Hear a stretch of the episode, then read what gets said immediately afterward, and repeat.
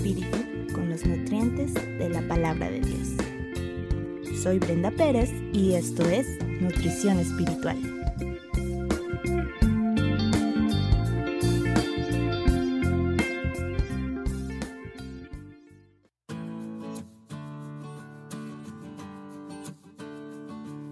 Propósito de vida.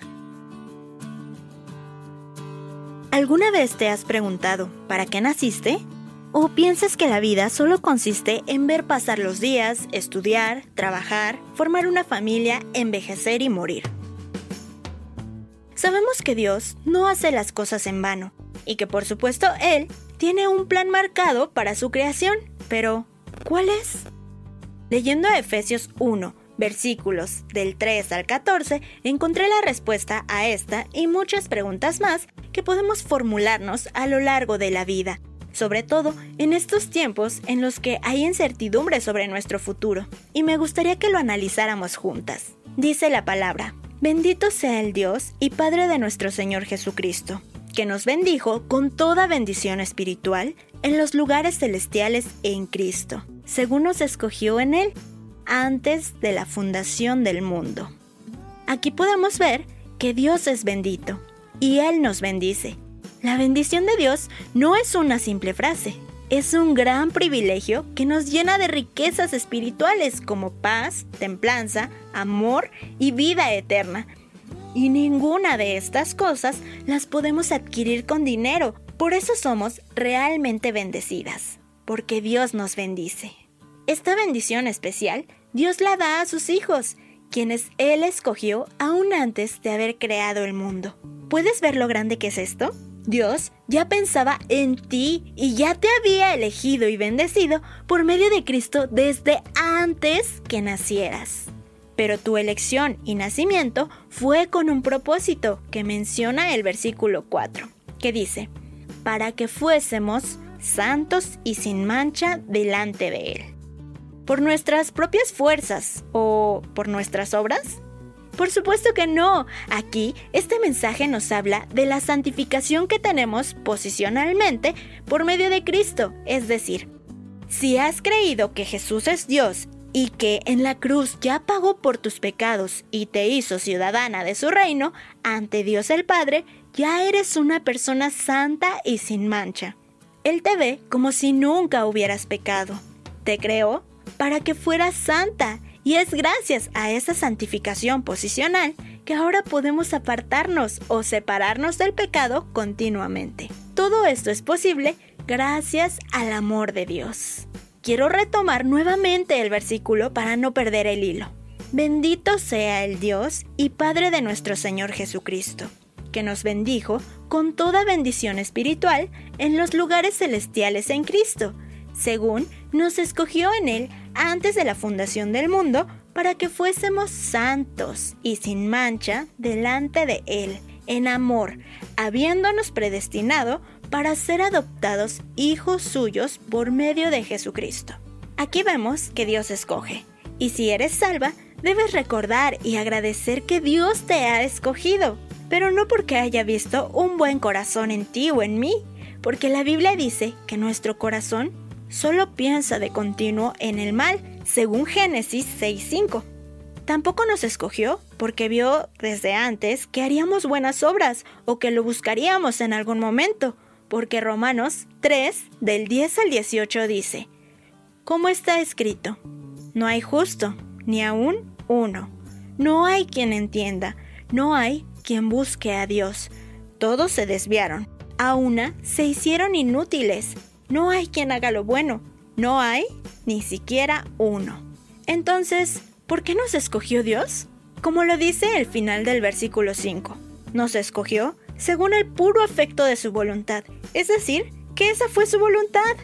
Él así lo quiso, pero lo hizo con un propósito que declara el versículo 6. Según el puro afecto de su voluntad, para alabanza de la gloria de su gracia. Este es el punto clave. Dios nos creó para alabarlo, para darle gloria por su gracia, es decir, ese favor inmerecido que tuvo hacia nosotras al mandar a su Hijo Jesucristo a morir en esa cruz donde debimos morir, donde usó esa corona de espinas que nosotras debimos usar por todos los pensamientos malvados que hemos tenido, donde sintió el dolor desgarrador de los clavos que atravesaban sus pies, cuando en realidad nuestros pies son los que van presurosos a hacer lo incorrecto. Aquella cruz donde sus manos fueron atravesadas en lugar de nuestras manos con las que cometemos tantas transgresiones. Y esos latigazos que nosotras debimos recibir por todas nuestras mentiras, desobediencias, rebeldías, adulterios de corazón, homicidios en la mente, al aborrecer a nuestro prójimo, pero que Jesús recibió gustosamente, pues solo de esa manera podría rescatar a aquellos que había amado aún antes de crearlos.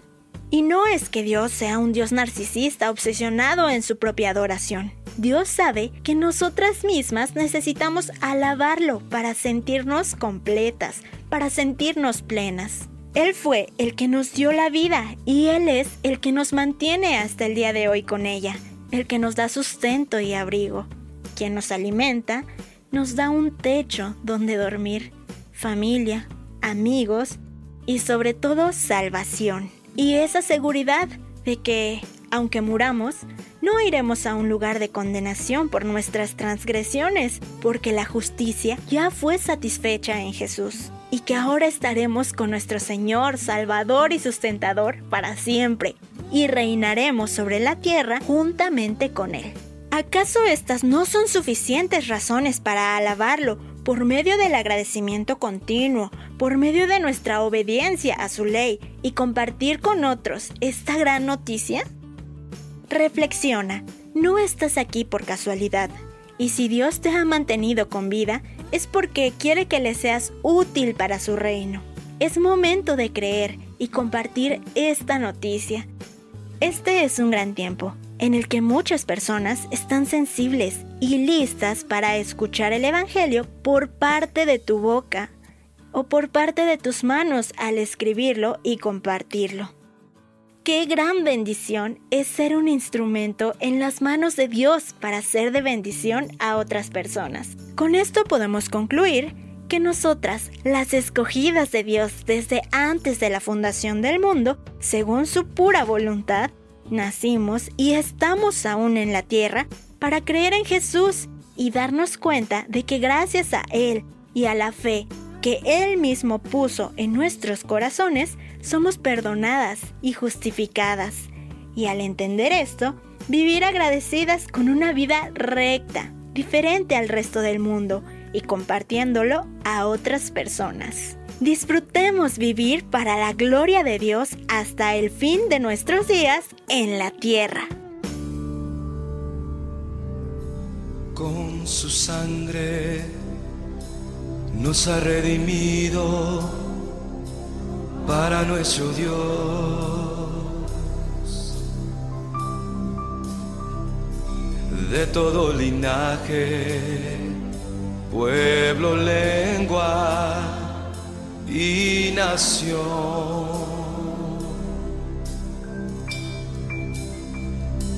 Nos ha hecho reyes y sacerdotes para nuestro Dios.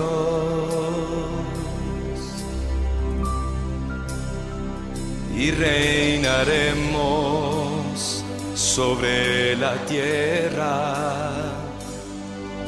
Gloria al Cordero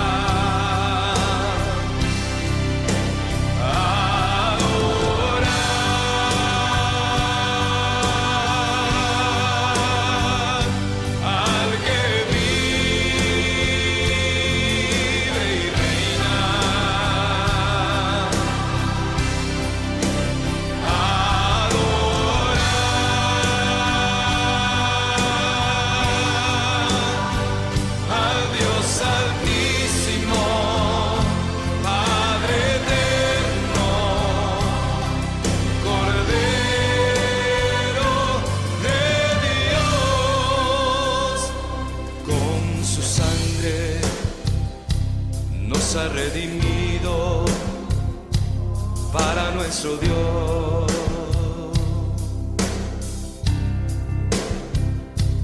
De todo linaje, pueblo, lengua y nación.